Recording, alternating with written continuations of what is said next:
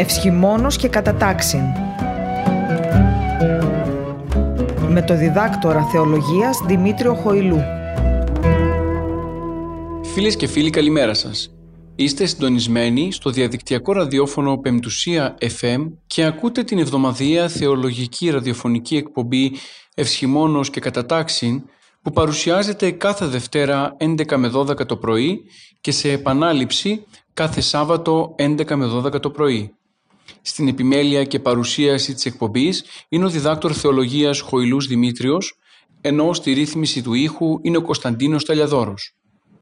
Στο πλαίσιο του ετήσιου εορτολογικού χριστιανικού κύκλου, η Αγία μας Ορθόδοξη Εκκλησία μας εισάγει και φέτος στην περίοδο του κατανικτικού τριωδίου.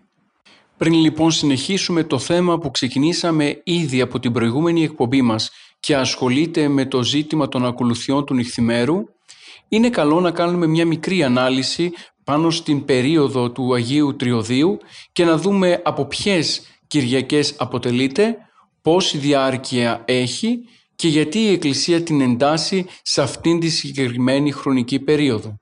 Αρχικά λοιπόν να τονίσουμε πως με τη λέξη τριώδιο εννοούμε το βιβλίο της εκκλησιαστικής ακολουθίας των ύμνων που ψάλλονται από την Κυριακή του Τελώνου και Φαρισαίου μέχρι και το Μεγάλο Σάββατο το βράδυ.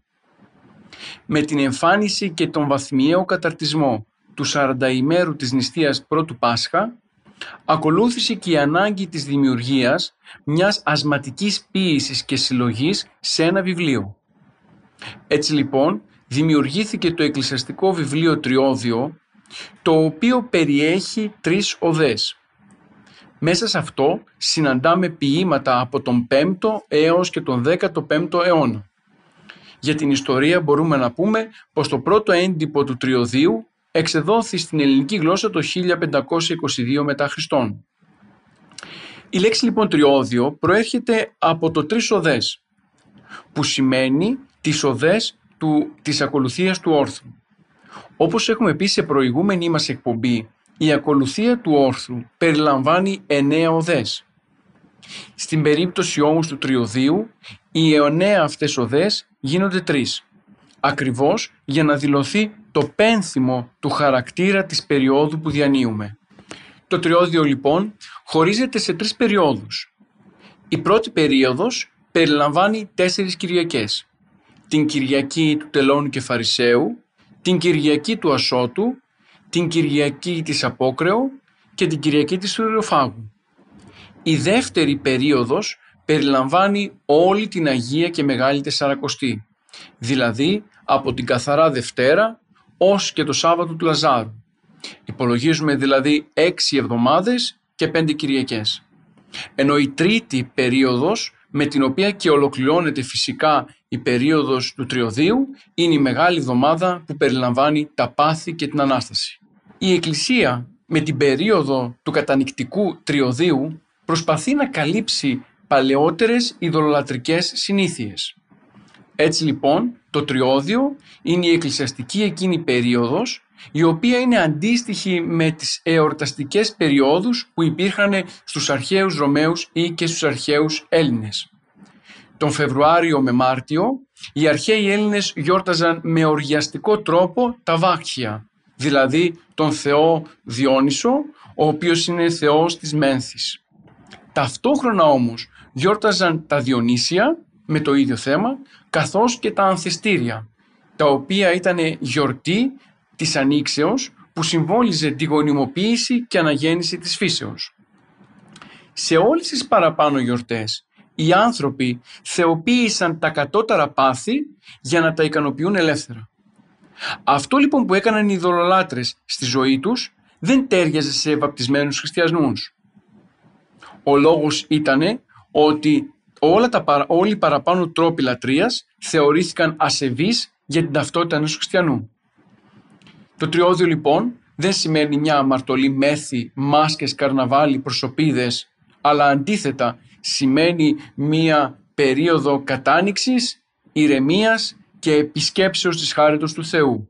Ο άνθρωπος λοιπόν προσπαθεί μέσα στην περίοδο του τριωδίου να κάνει έναν αγώνα ώστε να μπορέσει να ξεπεράσει τα ελαττώματά του.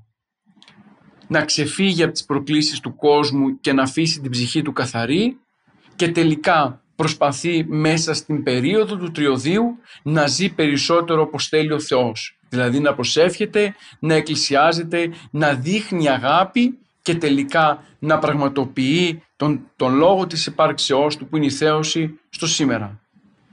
Η Μεγάλη Τεσσαρακοστή είναι και αυτή κομμάτι του τριωδίου και ονομάζεται στάδιο των αρετών. Ξεκινάει αμέσως μετά τη Μεθαρά Δευτέρα και έχει ως σκοπό να προετοιμάσει τους ευσεβείς χριστιανούς για την εορτή των παθών και της Ανάστασης. Με αυτόν τον τρόπο κατανοούμε πως το τριώδιο καλύπτει μια μεγάλη, πένθυμη και κατανικτική περίοδο της εκκλησιαστικής ζωής της Αγίας μας Εκκλησίας. Σε αυτό το σημείο ας δούμε το θέμα των τεσσάρων πρώτων Κυριακών του Τριωδίου. Η Κυριακή του Τελώνου και του Φαρισαίου παρουσιάζει την ταπείνωση του τελώνη σε αντίθεση με την υπεροψία του Φαρισαίου. Με αυτό το θέμα γίνεται η αρχή του τριωδίου. Ο άνθρωπος καθίσταται ευλογημένος και αγαπητός στον Θεό και στους ανθρώπους όταν ακολουθεί το παράδειγμα της ταπεινώσεως του τελώνη. Η Εκκλησία λοιπόν θέλει με αυτόν τον τρόπο να μας δείξει την πορεία με την οποία θα περπατήσουμε όλη την περίοδο του Αγίου Τριωδίου. Μας υποδεικνύει δηλαδή την ταπείνωση ως μέσο αναφοράς προς τον Θεό. Σε αντίθεση με την υπεροψία του Φαρισαίου, η οποία αν και μέσα της είχε ψήγματα αληθείας όσον αφορά την κατάσταση την πνευματική του Φαρισαίου, όμως στερούνταν το στοιχείο της αγάπης προς τον άλλον. Η δεύτερη Κυριακή του Τριωδίου ονομάζεται Κυριακή του Οσότου. Κατά αυτήν διαβάζεται η γνωστή παραβολή του Σπλαχνικού Πατέρα. Με αυτήν τη συγκινητικότατη παραβολή η Εκκλησία μας μας καλεί όλους σε μετάνοια και επιστροφή. Μας ζητά να αποφύγουμε την ανταρσία του ασώτου και την αλαζονία του μεγαλύτερου αδελφού. Να μιμηθούμε την μετάνοια του πρώτου και να ξεχάσουμε τον τρόπο αντίδρασης του δευτέρου. Ταυτόχρονα όμως μας δίνει μια ελπίδα ότι ο πατέρας μας είναι εκεί για να μας υποδεχθεί παρόλες τις αμαρτίες που έχουμε κάνει μέσα στη ζωή μας. Η τρίτη Κυριακή ονομάζεται Κυριακή της Αποκρεώ. Είναι η Κυριακή κατά την οποία διαβάζεται το Ευαγγέλιο που έχει ως θέμα της την Δευτέρα παρουσία του Χριστού και τη μέλουσα κρίση. Γι' αυτό και θα έπρεπε να ονομάζεται η συγκεκριμένη Κυριακή ως Κυριακή της Κρίσεως. Βασικό δόγμα της Εκκλησίας μας είναι η Δευτέρα Παρουσία.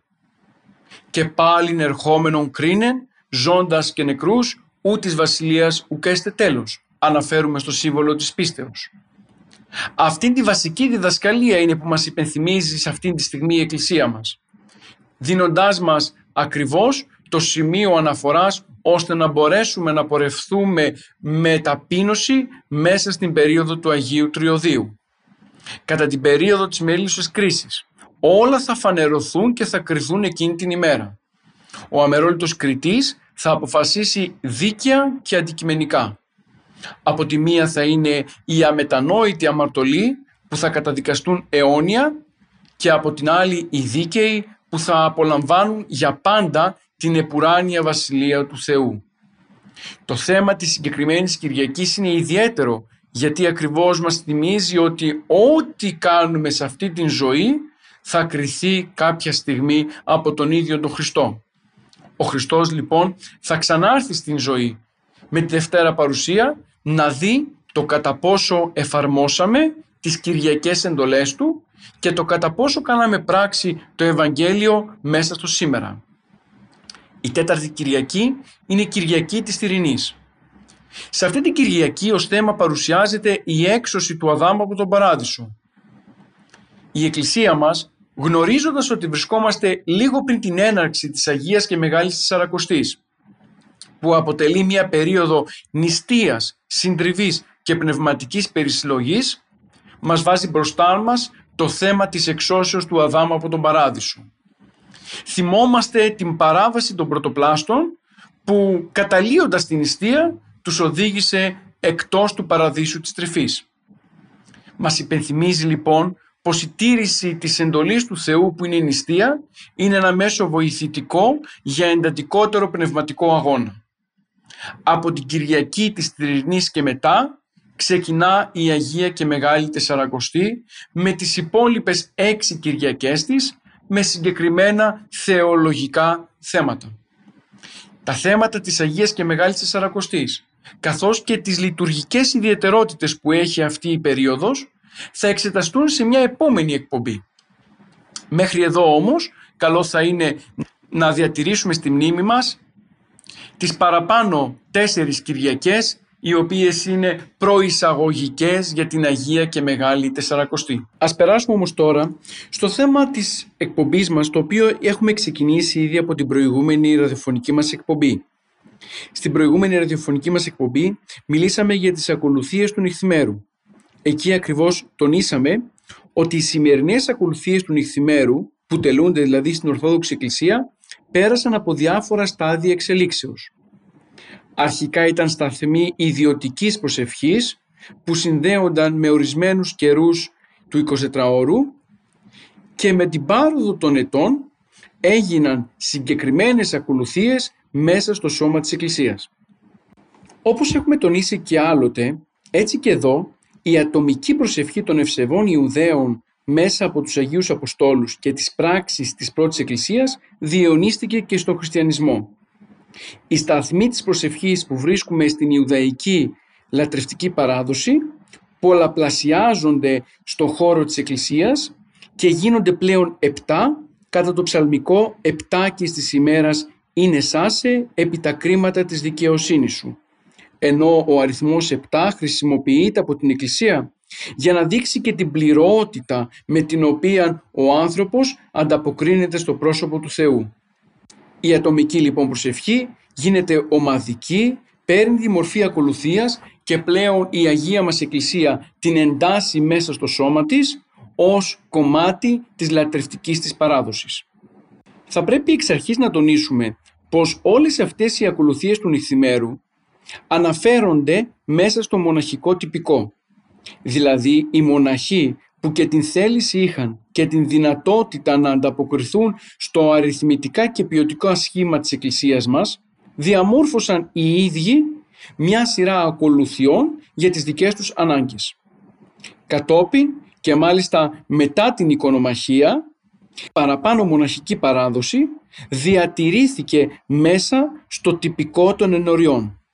Για να είμαστε λοιπόν συνεπείς με τη λειτουργική ιστορική εξέλιξη των ακολουθιών, θα πρέπει να τονίσουμε πως αυτό που τηρούμε σήμερα στους ναούς μας είναι μια επίδραση από την μοναστηριακή τάξη και συγκεκριμένα από το τυπικό της Μονής του Αγίου Σάβα με αρκετές παρεμβάσεις της Μονής του Στουδίου της Κωνσταντινούπολεως καθώς και με διευθετήσεις που έγιναν διαμέσου των αιώνων ώστε να μπορέσουν να προσαρμοστούν οι ακολουθίες στις συνήθειες και στην πραγματικότητα της ενοριακής ζωής. Όπως έχει τονιστεί και στην προηγούμενη μας εκπομπή, οι ακολουθίες του νυχθημέρου ως σταθμή προσευχής συνδέονται με ορισμένες ώρες του ημερονικτίου και αφορούν κυρίως και κατά πρώτο λόγο στο χρονικό σημείο για το οποίο και κατά το οποίο γίνονται και στις ιδιαίτερες συνθήκες του οποίου αποβλέπουν. Έτσι παραδείγματος χάρη, η πρωινή ακολουθία γίνεται το πρωί και είναι ουσιαστικά εκείνη η προσευχή που ευχαριστεί τον Θεό για την παρέλευση της νύχτας, τον δοξολογεί για την έλευση του φωτός και της ημέρας και τον παρακαλεί για την αίσια διέλευση της ημέρας κατά το Άγιο θέλημά του. Επιπλέον τονίστηκε πως οι, οι καιροί της προσευχής συνδυάζονται και με θέματα που αφορούν κυρίως στη Θεία Οικονομία, δηλαδή σε όλα εκείνα τα οποία έκανε ο Χριστός με σκοπό να σώσει τον άνθρωπο από την αμαρτία, τον θάνατο και τον διάβολο. Λειτουργικά θα πρέπει να τονίσουμε πως από όλες τις ακολουθίες του νυχθημέρου μόνο ο Εσπερινός και ο Όρθρος συνδέθηκαν όχι μόνο με τα θέματα που αφορούσαν στην ώρα της προσευχής αλλά κυρίως με διάφορα ζητήματα εορτών και μνήμης Αγίων. Αυτός είναι και ο λόγος που δικαιολογεί το γεγονός πως ο Εσπερινός και ο Όρθρος βαθμιδών εξελίχθηκαν σε πολύπλοκες και πλουσιότατες ακολουθίες που με τα αναγνώσματα, τα ψαλμικά προκείμερα και κυρίως την στοιχολογία των ψαλμών και των εννέα οδών και τροπαρίων αναπτύσσουν και εξαντλούν το θέμα της εκάστοτε ημέρας ιδιαίτερα όταν αυτή η ημέρα είναι αφιερωμένη σε κάποιον εορταζόμενο Άγιο. Στην προηγούμενη εκπομπή μας ασχοληθήκαμε λειτουργικά και θεολογικά με την ακολουθία του Εσπερινού. Σήμερα θα εξετάσουμε τις υπόλοιπες ακολουθίες με την ελπίδα πως το τέλος θα τις έχουμε ολοκληρώσει. Αμέσως μετά την ακολουθία του Εσπερινού ακολουθεί η ακολουθία του Αποδείπνου. Ο Άγιος Σιμεών Θεσσαλονίκης αναφέρει «Λυπός έστηκε τελευταίος ο απόδειπνος ύμνος, όν επί των ύπνων ήδη τερπρόμενοι και την ανάπαυση του σαρκίου το Θεό λειτουργούμεν». Η ακολουθία του αποδείπνου είναι η τελευταία ακολουθία στο σύστημα των ακολουθιών του νυχθημέρου. Μάλιστα, σύμφωνα με τον ελληνορωμαϊκό τρόπο διαίρεσης της ημέρας, κατά τον οποίο η πρώτη ακολουθία είναι όχι ο σπερινός αλλά το μεσενικτικό, το απόδειπνο είναι η τελευταία ακολουθία. Αν και το απόδειπνο αποτελεί μία από τις αρχαιότατες ακολουθίες της Εκκλησίας μας, δεν έχει τοποθετηθεί στο σύστημα των επτά ακολουθιών κατά το επτάκης είναι σάσε και αυτό γιατί τα θέματα του είναι σχεδόν ίδια με αυτά του Εσπερινού. Θα μπορούσαμε να πούμε λοιπόν πως κατά την ακολουθία του αποδείπνου έχουμε μια αναδίπλωση ή και επανάληψη της εσπερινής ακολουθίας η οποία μετατέθηκε πριν την δύση του ηλίου και το απόδειπνο ξεχώρισε μετά το δείπνο και πριν την κατάκληση. Γι' αυτό άλλωστε ονομάζεται και απόδειπνο. Έτσι η προέλευση του αποδείπνου είναι καθαρά μοναχική και στο πέρασμα του χρόνου διαμορφώθηκε σε δύο μορφές. Στο μέγα απόδειπνο που μέχρι και σήμερα ψάλεται στην κατανικτική περίοδο της Μεγάλης Τεσσαρακοστής από Δευτέρα μέχρι και Πέμπτη και το μικρό απόδειπνο που διαμορφώθηκε πριν το 15ο αιώνα και αποτελεί μια σύντμηση του μεγάλου αποδείπνου και ψάλεται της Παρασκευής της Μεγάλης Τεσσαρακοστής με τις αντίστοιχες τάσεις του ακαθίστου καθώς και τις υπόλοιπες ημέρες του έτους από τους πιστούς χριστιανούς η οποία ακολουθεί και διαβάζεται κατηδίαν. Όπως είπαμε και στην έναρξη της εκπομπής μας, η περίοδος την οποία διανύουμε είναι το κατανικτικό τριώδιο. Από την καθαρά Δευτέρα και μετά μπαίνουμε στην Αγία και Μεγάλη Τεσσαρακοστή που κατά την περίοδο της Αγίας και Μεγάλης Τεσσαρακοστής διαβάζεται το Μέγα Απόδειπνο. Το Μέγα Απόδειπνο λοιπόν χρησιμοποιείται ως προσευχή την Αγία και Μεγάλη Τεσσαρακοστή Ακριβώς γιατί ανταποκρίνεται ως ακολουθία στις απαιτήσεις της εκτενούς προσευχής της περίοδου για την οποία μιλάμε. Ταυτόχρονα όμως η Αγία και Μεγάλη Τεσσαρακοστή εμφανίζει ένα έντονο ασκητικό και λατρευτικό πνεύμα το οποίο βρίσκει την ολοκλήρωσή του μέσα στην ακολουθία του Μεγάλου Αποδείπνου. Το Μεγάλο Απόδείπνο διαιρείται σε τρία μέρη σύμφωνα με τον τύπο της Αγίας Τριάδος. Όλα τα λειτουργικά του στοιχεία, οι ψαλμοί, οι ευχές, τα τροπάρια, είναι γεμάτα κατάνοιξη, συντριβή, δοξολογία και δέηση, ώστε ο άνθρωπος να μπορέσει να διελεύσει τον καιρό της νύχτας αφάνταστα και ειρηνικά, αλλά ταυτόχρονα να μπορέσει και να ολοκληρώσει την πνευματική του άσκηση με σκοπό την ένωσή του με το Θεό.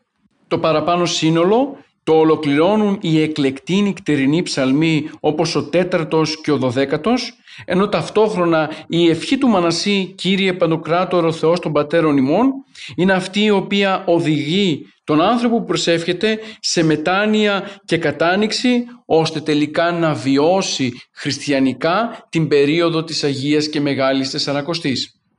Το σύμβολο της πίστεως, το άξιον εστίν, το παλαιό και κατανικτικό τροπάριο Κύριε των Δυνάμεων που ψάλεται ως εφήμνιος τον 15ο ψαλμό καθώς και στο τέλος οι υπέροχες ευχές άσπηλα μόλυνται που είναι ποίημα του μοναχού της Μονής της Ευεργέτιδος Παύλου είναι στοιχεία τα οποία βοηθούν τον άνθρωπο να βρει μέσα από τη λατρευτική εμπειρία και τη λειτουργική ζωή της Εκκλησίας μας την ταυτότητά του ως μέλος της Εκκλησίας να επιβεβαιώσει την ολοκλήρωσή του μέσα σε μια δοξολογική αναφορά προς τον Θεό Πατέρα και να βοηθήσει τελικά τον άνθρωπο να μετατρέψει κάθε στιγμή της ζωής του σε ευκαιρία αγιασμού και άσκησης στην Χριστό ελευθερία με σκοπό την ευχαριστία του Θεού ο οποίος προσφέρει στον καθένα από εμάς ξεχωριστά τη χάρη του Παναγίου Πνεύματος ώστε να μπορούμε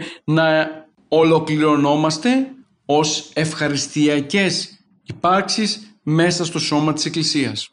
Ως κεντρικό θέμα της ακολουθίας του μεγάλου αποδείπνου είναι ο ύπνος, ο οποίος αποτελεί μίμημα του θανάτου. Ο φόβος του κάθε χριστιανού είναι μήπως τελικά πέσει στο ζωφερό ύπνο της αμαρτίας. Η ανάγκη λοιπόν του ανθρώπου να αποφύγει αυτήν την παγίδα τον οδηγεί ώστε να ευχαριστεί τον Θεό για αυτά τα οποία του έδωσε και να τον παρακαλεί για αυτά τα οποία θα έρθουν. Έτσι λοιπόν το ξύπνημα, το εξεγείρεστε, εννοεί ακριβώς την εκθανάτου μέλουσαν Ανάσταση σύμφωνα με τον Άγιο Σημεών Θεσσαλονίκης. Με αυτόν τον τρόπο κατανοούμε πως η ακολουθία του αποδείπνου έρχεται να παίξει σπουδαίο ρόλο. Λειτουργεί λοιπόν ως ευχαριστία υπέρ της νυχτός δια των αποπώνων ανάπαυση αλλά και ως υπόμνησης του θανάτου. Είναι ένα λαμπρό φως που καταβγάζει το σκοτεινό τούτο και ταραχώδη βίο ώστε να βιώνουμε ενσυνείδητα την κατενέργεια απόλαυση της του Θεού απροσίτου φωτοσχησίας και χάριτος σύμφωνα με τον Άγιο Σημεών Θεσσαλονίκης και να πορευόμαστε τελικά την ζωή μας μέσα από τη σιγουριά και την ελπίδα πως κάποια στιγμή θα συναντήσουμε την ανέσπερο ημέρα της Αναστάσεως. Αφήνοντας πίσω μας το απόδειπνο, περνάμε στην ακολουθία του μεσονικτικού. Ο Άγιος Μάρκος ο Ευγενικός, εξηγώντας την ε, παραπάνω εκκλησιαστική ακολουθία, τοποθετεί το μεσονικτικό ως πρώτη ακολουθία στη σειρά των ακολουθιών του νυχθημέρου. Αυτό αποδεικνύει πως ο Άγιος λάμβανε υπόψη του την ελληνορωμαϊκή διαίρεση του ημερονικτίου χρόνου, σύμφωνα με την οποία ο Εσπερινός αποτελούσε το τέλος της ημέρας, άρα το μεσονύκτιο ήταν η αρχή της επόμενης. Μάλιστα, ο Άγιος για να τονίσει την παραπάνω αναφορά λέει «Αρχή δεν πάντων των ισθεών ύμνων και προσευχών, ο του μεσονικτίου καιρός». Το μεσονικτικό λοιπόν αποτελεί μια παλιά παράδοση ιδιωτικής προσευχής των χριστιανών. Μάλιστα, στο βιβλίο των πράξεων, κεφάλαιο 16, στίχος 25, εκεί ακριβώς βλέπουμε και τις περιπτώσεις των Αποστόλων Παύλου και Σίλα, οι οποίοι ενώ ήταν στη φυλακή των Φιλίππων, κατά το μεσονύκτιον προσευχόμενοι ύμνουν των Θεών. Με την πάροδο των αιώνων, η ατομική αυτή μεσονύκτιος προσευχή από τους μοναχούς έγινε ομαδική δημόσια προσευχή λαμβάνοντας ιδιαίτερους θεολογικούς συμβολισμούς. Ας δούμε λοιπόν μερικούς από τους συμβολισμούς τους οποίους μας παραδίδει ο Άγιος Σημεών ο Θεσσαλονίκης. Ο ίδιος ο Άγιος τονίζει πως το μεσονυχτικό τελείται δια το άγρυπνον των αγγέλων και την ασύγητον ένεση και δια το ισί και ειρηνικών του νόους περί την Θείαν Δοξολογία. Η πιο κατάλληλη ώρα για να προσευχηθεί ένας άνθρωπος είναι τα μεσάνυχτα. Και αυτό γιατί ο νους του ανθρώπου είναι ήρεμος και καθαρός από τις βιωτικές ανάγκες και μέρημνες μπορεί να δοξολογήσει το όνομα του Κυρίου. Σε άλλο σημείο, ο Άγιος Σημεών Θεσσαλονίκης θα τονίσει πως το ξύπνημα από τον ύπνο μέσα στη διάρκεια της νύχτας ερμηνεύεται ως εκ του θανάτου έγερση και δηλώνει την μετάθεση από το σκότος της πλάνης προς την ελευθερία και την φωτεινή ζωή του Χριστού. Ο κυριότερος όμως θεολογικός συμβολισμός που συναντάται μέσα στην ακολουθία του μεσονικτικού είναι αυτός της Σταυρώσεως και της Αναστάσεως του Κυρίου που συνδέονται άμεσα με την Δευτέρα Παρουσία και την κρίση των νεκρών. Ο Άγιος Μάρκος ο Ευγενικός επισημαίνει το γεγονός πως κατά τη νύχτα επεδίμησε ο σωτήρ εις τον κόσμο ενώ σε άλλο σημείο ο Άγιος Σημεών Θεσσαλονίκης θα, θα τονίσει πως ο μεσονύκτιος μεν ύμνος δια την του σωτήρος Ανάσταση και δια την Δευτέραν αυτού παρουσίαν ότε ως νηφίος μεταδόξης ελεύσεται. Από τα παραπάνω γίνεται κατανοητό πως το σύνολο της ακολουθίας του μεσονυκτικού μας παρουσιάζει το μυστήριο της Θείας Οικονομίας από την Σταύρωση, την Ανάσταση καθώς και τη Δευτέρα παρουσία και την κρίση των νεκρών. Άλλωστε η ημέρα του Κυρίου θα έρθει ως κλέπτης ενικτή.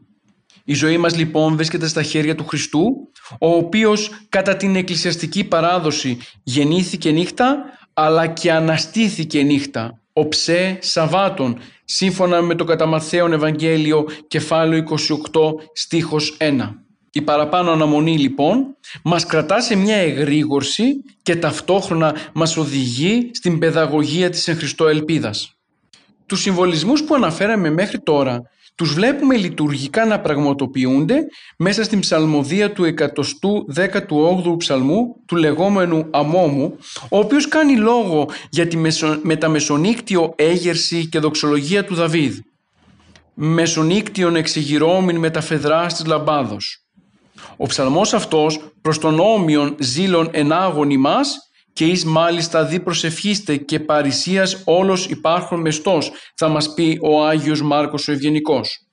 Ιδιαίτερη σημασία έχει η αναφορά κατά την οποία το Κύριε Ελέησον που ακούγεται 40 φορές αποτελεί ένα είδος θυσίας αποδεκατώσεως των ημερών μας προς τον Θεό. Ταυτόχρονα τα τρία νεκρόσιμα τροπάρια ψάλλονται ώστε να μας υπενθυμίσουν την κατάσταση της Αναστάσεως των κεκοιμημένων. Με όλα τα παραπάνω γίνεται κατανοητό πως το μεσονύκτιο, η ακολουθία δηλαδή του μεσονυκτίου, μας βοηθά να θυμόμαστε τους νεκρούς και ταυτόχρονα όμως όχι μόνο να ευχόμαστε για αυτούς ώστε ο Θεός να τους συγχωρέσει αλλά να προετοιμαζόμαστε και εμείς για τη Δευτέρα παρουσία κατά την οποία και θα έρθουμε σε επικοινωνία και σχέση με, όσους, με όλους όσοι έχουν φύγει. Τον έντονο νεκρικό χαρακτήρα, το μεσονύκτιο τον εμφανίζει κατά την ημέρα του Σαββάτου, όπου σύμφωνα με το θέμα της ημέρας, αυτό το οποίο τονίζεται και παρουσιάζεται είναι ο ύμνος των Θεό για τους κεκοιμημένους μας λειτουργικά συναντάμε μια αντικατάσταση του αμόμου, δηλαδή του ψαλμού 118ου, με το ένα το κάθισμα του ψαλτηρίου. «Σύ πρέπει ύμνος ο Θεός εν Σιών». Σε αυτό το κάθισμα και συγκεκριμένα στον 64ο ψαλμό υπάρχει η φράση «Προσέ πάσα σάρξ ήξη». Με αυτόν τον τρόπο δηλώνεται το γεγονός ότι ο Θεός αποτελεί τον κύριο των ζώντων και των τεθνεώτων. Η ακολουθία του μεσονυχτικού βοηθά τον σύγχρονο άνθρωπο να λάβει το μήνυμα της εσκατολογικής προσδοκίας και της χαράς που κρύβει η αγρυπνία και η εγρήγορση για την αναμονή του Χριστού.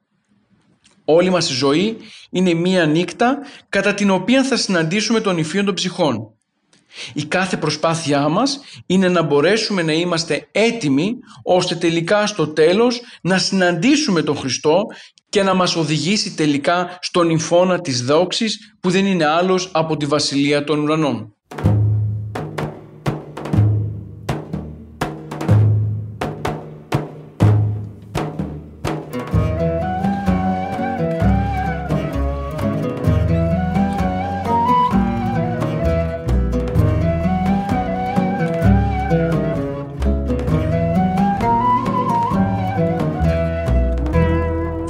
Και φίλοι επιστρέψαμε στη ραδιοφωνική μας εκπομπή.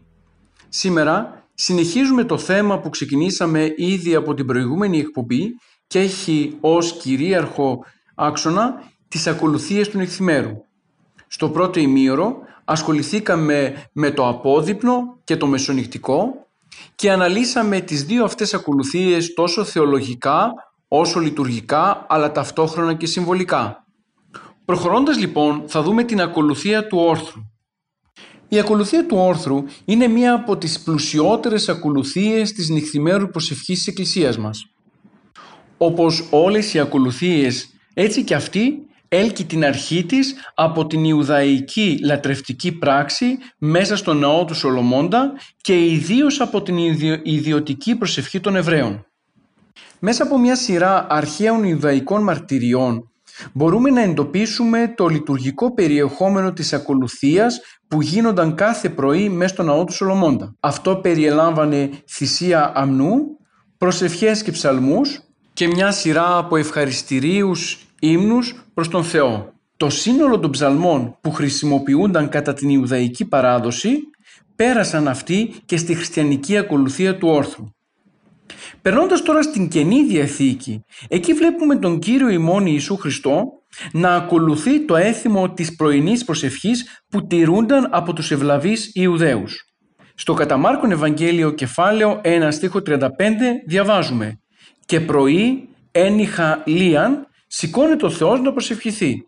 Αυτό λοιπόν δείχνει ότι ο Χριστός παρατείνει μέχρι και το πρωί την νυχτερινή του προσευχή. Στο κείμενο των Αποστολικών Διαταγών, το οποίο μας διασώζει την Αποστολική Παράδοση, εκεί τονίζεται ότι οι πρώτοι χριστιανοί χρησιμοποιούσαν ευχές του όρθρου ευχαριστούντες ότι εφώτισεν ημίν ο Κύριος παραγαγών τη νύχτα και επαγαγών την ημέραν.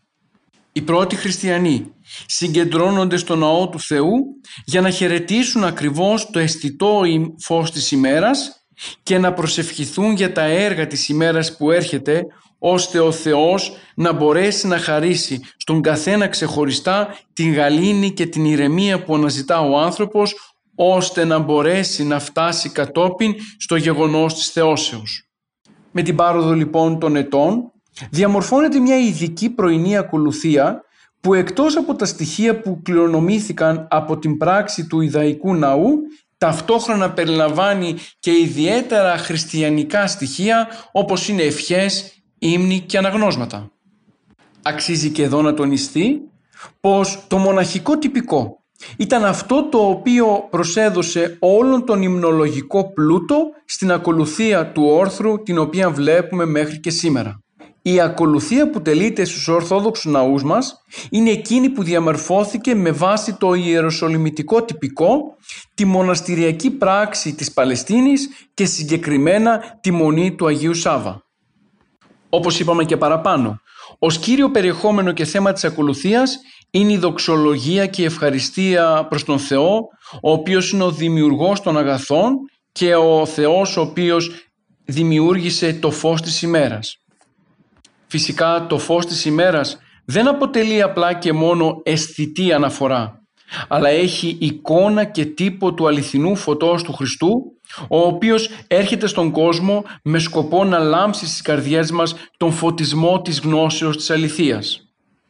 Με αυτόν τον άξονα οι πιστοί βρίσκουν ευκαιρία να δοξάσουν την ανατολή του ηλίου και μαζί με αυτήν να δοξάσουν και τον κτίστη του ηλίου ο οποίος δίνει πλουσιοπάροχα το φως της ημέρας ώστε ο άνθρωπος μέσα στη διάρκεια της ημέρας να μπορέσει να πραγματοποιήσει όλα τα έργα που θα τον οδηγήσουν προς το αγαθό. Άλλωστε ο άνθρωπος γνωρίζει πολύ καλά πως θα πρέπει παρακυρίου τα διαβήματα του ανθρώπου να κατευθύνονται σύμφωνα με την Αγία Γραφή. Η ακολουθία του όρθρου υπενθυμίζει στον καθένα από εμάς ξεχωριστά πως η ζωή μας θα πρέπει να ρυθμίζεται σύμφωνα με το θέλημα του Θεού. Το αγαθό, το ευάρεστο, το τέλειο και η ημέρα που, έρχεται, που ξεκινά τώρα να περάσει ως, ως τύπου της αιωνίου μέρας του μέλλοντος κατά την οποία θα διαλυθεί το σκοτάδι και θα επικρατήσει το φως της Βασιλείας του Θεού. Όπως αναφέρθηκε και στο πρώτο ημίωρο, κατά την ακολουθία του όρθρου έχουμε την ανάπτυξη της υμνογραφίας, η οποία υμνογραφία δημιουργήθηκε ώστε το πλού, ο πλούτος των τροπαρίων και των ύμνων να αντιλαμπρύνει τόσο ώστε να αποτελέσει μια ακολουθία διδακτική για τον καθένα από εμάς ξεχωριστά. Μέσα σε αυτήν προσαρμόστηκαν τα θέματα των εορτών και των Αγίων. Οι εκτενείς, τα τροπάρια, οι ύμνοι, ακόμα και τα αναγνώσματα είναι στοιχεία τα οποία χρησιμοποιούνται στους ενοριακούς ναούς με σκοπό ο άνθρωπος να μπορεί να ολοκληρώσει με κατάνοιξη την οικετευτική προσευχή του προς τον Θεό. Η ακολουθία του όρθρου ξεκινά με τους ψαλμούς του εξάψαλμου, δηλαδή ένα σύνολο τριών ψαλμών του Δαβίδ, τον 3, τον 37, τον 62, τον 87, τον 102 και 142, που είναι ένα είδος προσευχής με τον οποίο όλοι μπορούν να κατανοήσουν με κατάνοιξη και, και αλήθεια το νόημα της ακολουθίας που θα συνεχίσει παρακάτω. Αμέσως μετά η εκφώνηση των ειρηνικών αλλά και το Θεός Κύριος Είναι στοιχεία τα οποία μας υπενθυμίζουν την χάρη του Θεού μέσα στον κόσμο ως φως που διαδέχεται το σκοτάδι της ζωής. Οι παραπάνω έξι ψαλμοί είναι χωρισμένοι σε δύο τριάδες. Σύμφωνα με τον Άγιο Μάρκο τον Ευγενικό, προσευχήν μεν άπαντες πεπληρωμένοι και κατανήξεως και της του βίου ταλαιπωρίας επίοικος, καταστενάζοντες έχοντες δε τι και το καιρό πρόσφορον. Έτσι λοιπόν θα λέγαμε ότι ο ξεάψαλμος αποτελεί το πρώτο στοιχείο της ορθινής ακολουθίας. Οι ύμνοι και οι ψαλμοί που ακούγονται μιλούν για την έγερση από τον ύπνο, την πρωινή προσευχή, την είσοδο στο ναό του Θεού, το έλεος και την σωτηρία του Κυρίου, καθώς και τις ευεργεσίες τις οποίες αναμένει ο, ο άνθρωπος από τον Θεό. Οι περισσότεροι από αυτούς τους ύψαλμούς ήταν θρηνητικοί και ψάλλονταν αν και σήμερα απλά αναγυγνώσκονται με άκρατα κατάνοιξη και σιγή. Το Θεός Κύριος το οποίο ψάλλεται σε αυτό το σημείο αποτελεί τη χαρμόσυνη ψαλμοδία της γεννήσεως του Κυρίου. Η μετάβαση από το σκοτάδι της νύχτας στο φως της ημέρας από τη λύπη στη χαρά γίνεται με την ανάμνηση της γεννήσεως του Κυρίου που αποτελεί την έναρξη της, της σωτηριώδου ενεργείας του Θεού για τον άνθρωπο. Μετά το τέλος του Θεός Κύριος και των απολυτικίων ή του, το, ή του Αλληλούια ανάλογα την ημέρα ακολουθεί η στοιχολογία του ψαλτηρίου. Το ψαλτήριο είναι το γνωστό υμνολογικό βιβλίο της Παλαιάς Διαθήκης με τους 150 ψαλμούς του που όπως και τον Ιουδαϊκό ναό και τη συναγωγή έτσι και στη χριστιανική εκκλησία αποτέλεσε την βάση πάνω στην οποία διαμορφώθηκε η Θεία Λατρεία. Γίνεται κατανοητό πως η Εκκλησία μας δεν θα ήταν δυνατόν ποτέ να βγάλει μέσα από τη λειτουργική της παράδοση το ψαλτήριο μιας και ο ίδιος ο Χριστός χρησιμοποιούσε το ψαλτήριο για την ατομική του προσευχή. Μετά το τέλος της ψυχολογίας του ψαλτηρίου διαβάζονται τα καθίσματα με τρόπο ώστε όλοι όσοι βρίσκονται μέσα στην ακολουθία του όρθρου να μπορούν να αναπαυθούν κυρίως καθήμενοι. Γι' αυτό και ονομάζονται καθίσματα ή αναπαύσιμα. Τα τροπάρια αυτά δεν παίρνουν τα θέματα τους από τους ψαλμούς, αλλά κυρίως από την εορτή και την ημέρα κατά την οποία τελείται η ακολουθία του όρθρου. Την ημέρα της Κυριακής φυσικά τα καθίσματα είναι αναστάσιμα και ακολουθούν πάντοτε τον ήχο της εβδομάδος που έχουμε. Λειτουργικά θα πρέπει να τονίσουμε πως κατά την ακολουθία του όρθρου της Κυριακής προστίθεται και ως τρίτο κάθισμα ο άμομος, δηλαδή ο 118ος ψαλμός, ο οποίος και συνοδεύεται από τα καθίσματα τα οποία ονομάζονται ευλογητάρια. Ονομάζονται έτσι γιατί στο καθένα από αυτά προστίθεται ο 12ος στίχος του ψαλμού «Ευλογητός Κύριε, τι δαξώμε τα δικαιώματά σου». Ως τρίτη στιχολογία έχουμε τον πολυέλαιο, δηλαδή τους ψαλμούς 134, 135 και 136 και ονομάζεται αυτή η στιχολογία πολυέλεος γιατί ακριβώς επαναλαμβάνεται κάθε φορά η φράση του 135ου ψαλμού «Ότι στον αιώνα το έλεος αυτού, αλληλούια». Ο παραπάνω ψαλμός ονομάζεται επινίκιος γιατί ακριβώς διηγείται τα θαυμάσια του Θεού και μάλιστα την περίοδο που οι Εβραίοι έβγαιναν από την Αίγυπτο και οδηγούνταν προς τη γη Χανάαν. Μετά το τέλος του πολυελαίου ακολουθεί η εκλογή. Η εκλογή δεν είναι ένας συγκεκριμένος ολόκληρος ψαλμός, αλλά είναι στίχοι κατ' εκλογή από διάφορους ψαλμούς οι οποίοι ενώνονται σύμφωνα με το θέμα της ημέρας. Τέτοιες έχουμε πολλές για όλες τις μεγάλες γιορτές και για τις γιορτές των μεγάλων Αγίων. Μετά το τέλος των αναβαθμών, οι οποίοι ψάλλονται ακριβώς μετά την εκλογή, κηρύτεται το Ευαγγέλιο. Δηλαδή, ο ιερέας διαβάζει συγκεκριμένη Ευαγγελική περικοπή στα δεξιά της Αγίας Τραπέζης αυτό κυρίως για να συμβολήσει την παρουσία του Θεού κατά την ημέρα της Αναστάσεως. Με το τέλος της ανάγνωσης του Ευαγγελίου ξεκινάνε οι κανόνες της ημέρας. Στοιχολογούνται δηλαδή οι εννέα οδές της βίβλου, κάτι σήμερα που τηρείται μόνο στα μοναστήρια, ενώ στις ενορίες διαβάζεται η πρώτη, η τρίτη και η έκτη οδή. Είναι σημαντικό να ξεχωρίσουμε τον συμβολικό χαρακτήρα των παραπάνω εννέα οδών. Αρχικά οι οδές είναι εννέα σύμφωνα με τον αριθμό των αγγελικών και θείων ταγμάτων. Από όλες τι παραπάνω οδές, σημαντικότερη είναι αυτή της ενάτης, η οποία, με την οποία μεγαλύνεται η Θεοτόκος, στην οποία ο Θεός θαυμαστά επίησεν αληθώς, γιατί σαρκώθηκε από αυτήν και ανέδειξε τελικά ανώτερη από όλους τους Αγίους, τόσο από τα Σεραφείμ όσο και από το Χιρουβίμ, το πρόσωπο της Παναγίας.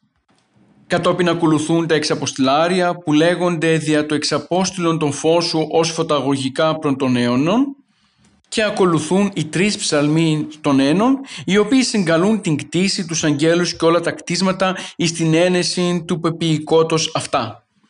Η ακολουθία του όρθρου κορυφώνεται τελικά με τη μεγάλη δοξολογία. Με τη δοξολογία αυτή υμνούμε τον Θεό για την παρέλευση της νύκτας και για την έναρξη της καινούργιας ημέρας. Η όλη δομή και θεολογία της ακολουθίας του όρθρου μας δείχνει ακριβώς ότι κάτι νέο και αληθινό και αιώνιο ξεκινάει στη ζωή μας. Από φυλακή πρωίας ο άνθρωπος ενθαρρύνεται να δώσει νόημα στην ημέρα σύμφωνα με το θέλημα του Κυρίου. Να θυμάται κατά τη διάρκεια της ημέρας το πρόσωπο του Θεού από το οποίο και εφραίνεται σύμφωνα με τον 76 ψαλμό. Ταυτόχρονα όμως η εναλλαγή μεταξύ σκότους και φωτός αποτελεί και τον τύπο της εικόνας της νίκης του Χριστού. Ο Χριστός είναι το φως το αληθινό, το οποίο έρχεται στον κόσμο και διαλύει το σκότος της πλάνης και της αμαρτίας. Ο Ευαγγελιστής Ιωάννης στο Ευαγγέλιό του κεφάλαιο 1 στίχος 4 θα μας διασώσει πως ο Χριστός είναι το φως το αληθινό για τους ανθρώπους. Αυτός που δίνει το φως της ημέρας, χορηγεί το της ευσεβίας φως και διώχνει σύμφωνα με τις ευχές του όρθρου κάθε ζώφο από τις καρδίες μας. Δεν θα πρέπει να παραλείψουμε να τονίσουμε πως μέσα στα κύρια θέματα της ακολουθίας του όρθρου δεν είναι μονάχα η φάση της θείας Οικονομίας για το απολυτρωτικό έργο του Χριστού για μας, αλλά αναδεικνύεται μέσα από την ακολουθία και ο ρόλος της Θεοτόκου και των Αγίων μέσα στη ζωή της Εκκλησίας. Γι' αυτό και μπορούμε να πούμε πως ο χριστιανός μέσα από τον όρθρο κατανοεί την πορεία με την οποία συναντάται ο άνθρωπος με το σαρκοθέντα και αναστάντα Κύριο. Είναι μια πορεία ελπίδας και βίωσης των εσχάτων. Είναι θα λέγαμε ένα σύμβολο ο όρθρος. Συμβολίζει τον φωτισμό, την αναγέννηση και την προσδοκία όλων όσων θα έρθουν κατά το τέλος της ημέρας των ετών. Η κάθε μέρα αποτελεί μία υπενθύμηση στους χριστιανούς πως ο Χριστός έρχεται ή να και να ποιήσει τα πάντα σύμφωνα με το βιβλίο της Αποκαλύψεως. Η ίδια πορεία από την κατάνοιξη του εξάψαλμου και τη συνέστηση της μηδαμινότητάς μας στο πανηγύρι των ένων και στη χαρά της δοξολογίας είναι αυτή που μας διδάσκει πως ο άνθρωπος πρέπει να είναι στραμμένος εξ ολοκλήρου στο πρόσωπο του Χριστού.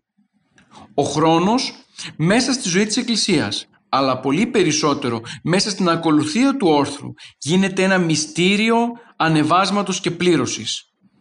Λειτουργεί ο χρόνος αναγωγικά προς την αιωνιότητα. Σε μια αιωνιότητα η οποία μπορεί να ξεκινάει στο τώρα, στο σήμερα, αλλά ολοκληρώνεται κατά την ημέρα της Δευτέρας και ενδόξου παρουσίας του Κυρίου.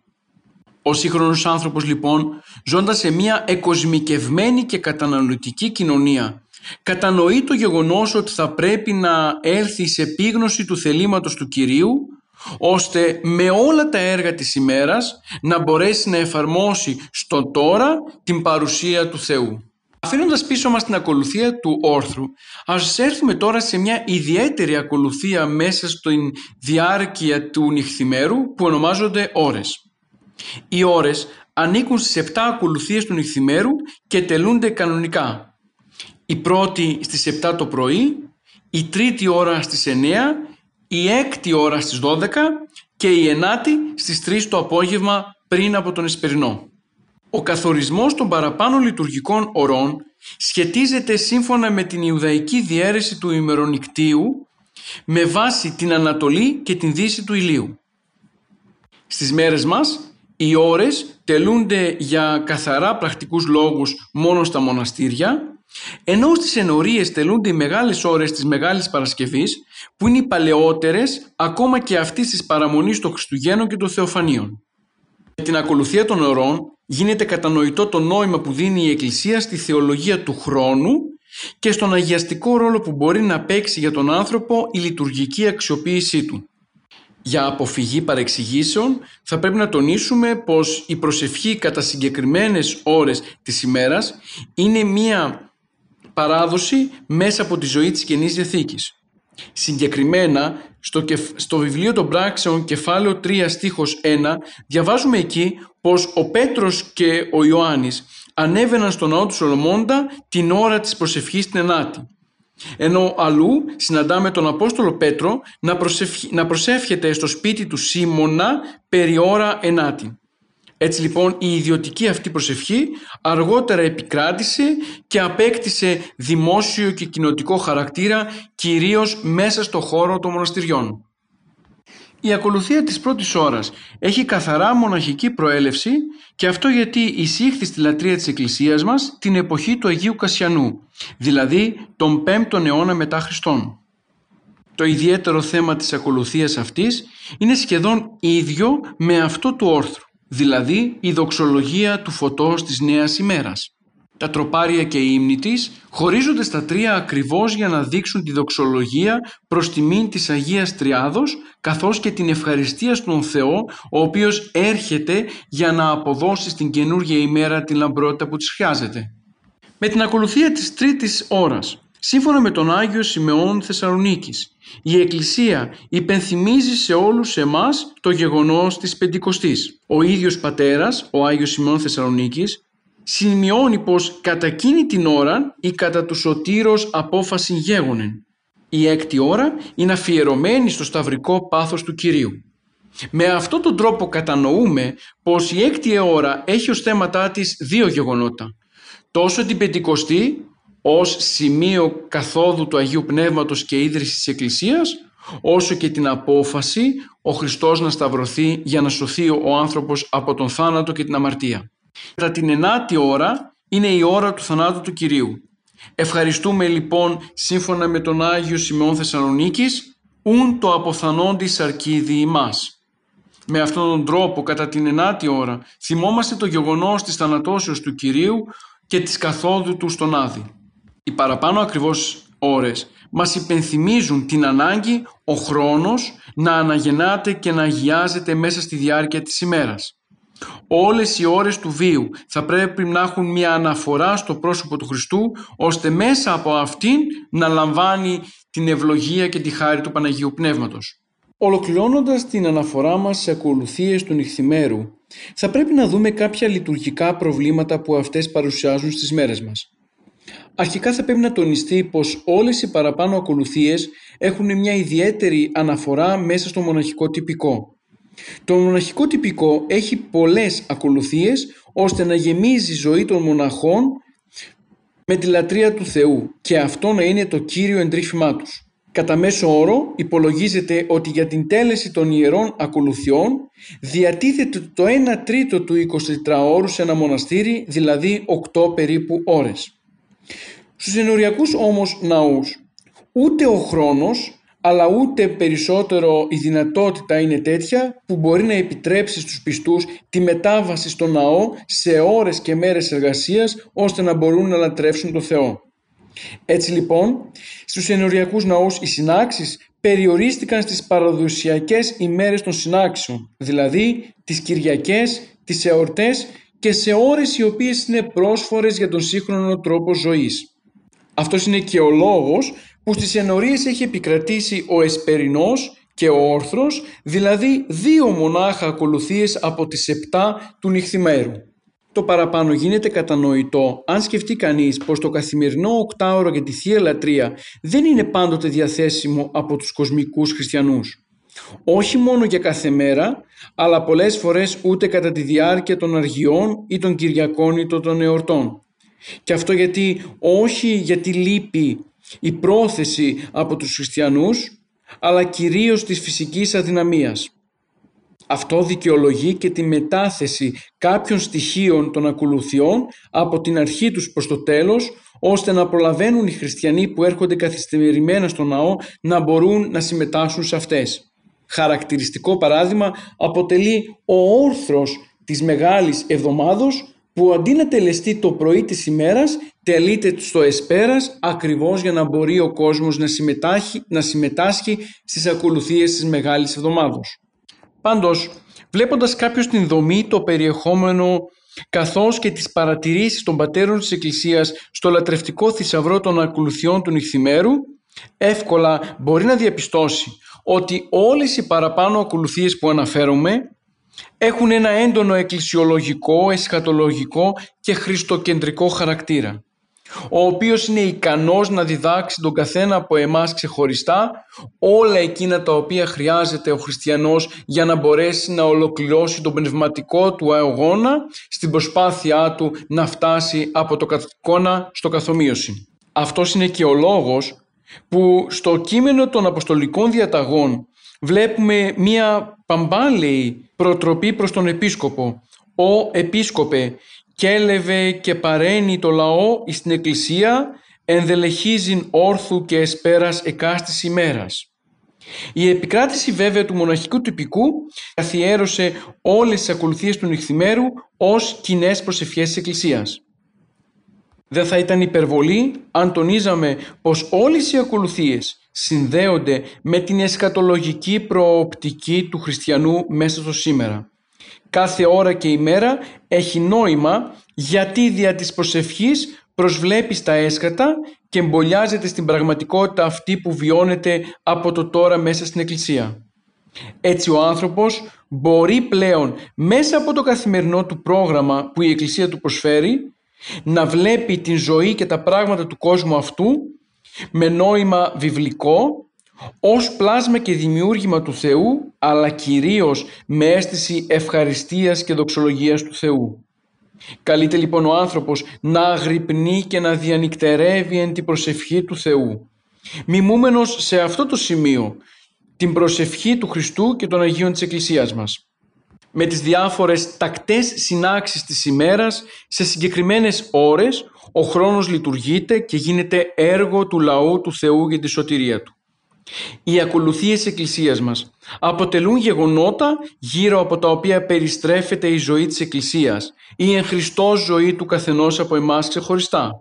Αυτός είναι και ο λόγος που όλες οι ακολουθίες έχουν έναν έντονο χριστολογικό συμβολισμό στο βάθος του οποίου όλοι εμείς αναγόμεθα με κύριο στόχο να συναντήσουμε εκεί το πρόσωπο του Χριστού. Έτσι λοιπόν όλοι ανάγουμε την προσευχή μας τον χρόνο μας, τον καιρό μας, τη ζωή μας προς το πρόσωπο του Χριστού για να τα αγιάσει και να μας τα εντάξει στη νέα πραγματικότητα που έφερε στον κόσμο αυτό ο Χριστός με την Αγία του Εκκλησία. Φίλες και φίλοι, ολοκληρώσαμε την αναφορά μας στις ακολουθίες του νυχθημέρου. Έγινε μια μικρή προσπάθεια να παρουσιαστούν κάποια λειτουργικά, συμβολικά και θεολογικά σημεία μέσα από τις επτά ακολουθίες του νυχθημέρου είναι ανάγκη να κατανοήσουμε πως ο καθένας από εμάς ξεχωριστά θα πρέπει να μην ξεχνά την υποχρέωση της αδιάλειπτης προσευχής, δηλαδή της αναφοράς του χρόνου και της στιγμής προς τον Θεό. Μόνο τότε καταξιώνεται η ζωή μας, μόνο τότε συναντούμε το πρόσωπο του Κυρίου στο σήμερα και μέσα από αυτήν την επαφή και σχέση μπορούμε να αγιάζουμε όλη την ύπαρξή μας. Ας κατανοήσουμε λοιπόν πως η Αποστολική Προτροπή αδιαλείπτως προσεύχεστε είναι μια ανάγκη να γίνεται πραγματικότητα στο σήμερα από τον καθένα από εμάς ξεχωριστά. Φίλες και φίλοι, ανανεώνουμε το ραδιοφωνικό μας ραντεβού για την επόμενη Δευτέρα 11 με 12 το πρωί. Χαίρετε.